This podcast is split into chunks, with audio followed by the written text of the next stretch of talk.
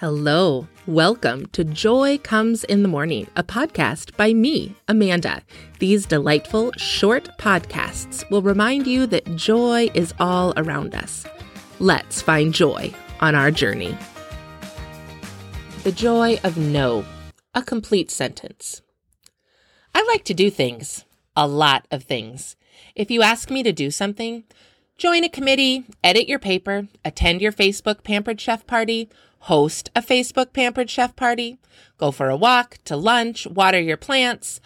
Although I'm not sure I would trust me on this one.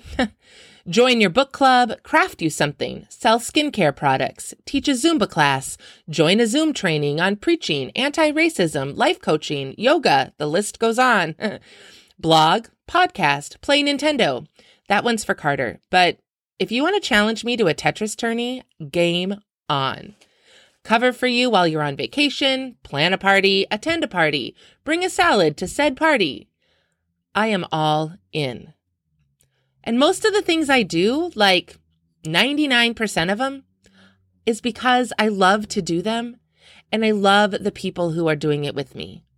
People will say to me, You do too much. And I say, Yes, but I enjoy all the things I do. So what could I give up?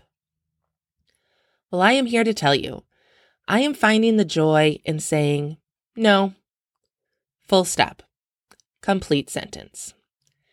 This is something I read today by Shelly Tygielski from mindful.com. And I feel like when she wrote this, she read my mind. And maybe yours too. She writes, Saying no is difficult for so many people. Saying it brings feelings of guilt. We feel like we're not doing enough. Of course, logically, we know this isn't true, yet the guilty feelings prevail.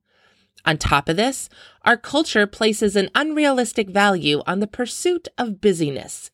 Society tells us that if we aren't working on something, anything, work, kids, side hustle, we are just wasting time.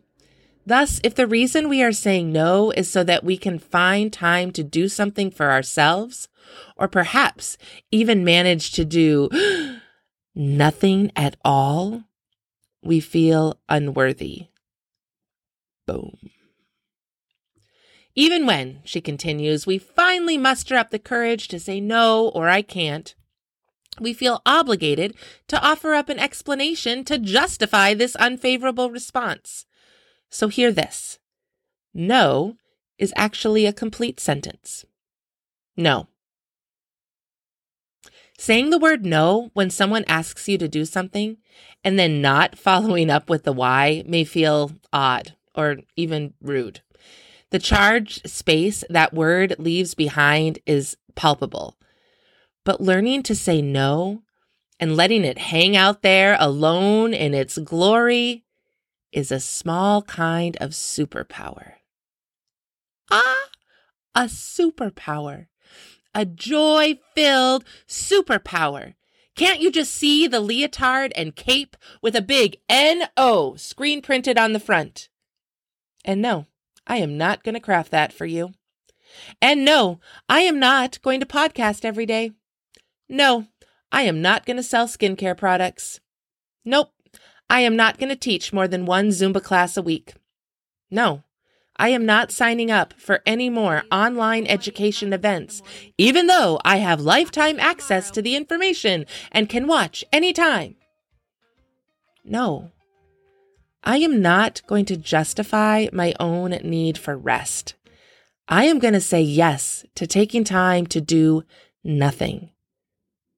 And no, I don't owe anyone an explanation for that. And no, Neither do you. Find joy. Say no. Thanks for joining me on today's Joy Comes in the Morning podcast.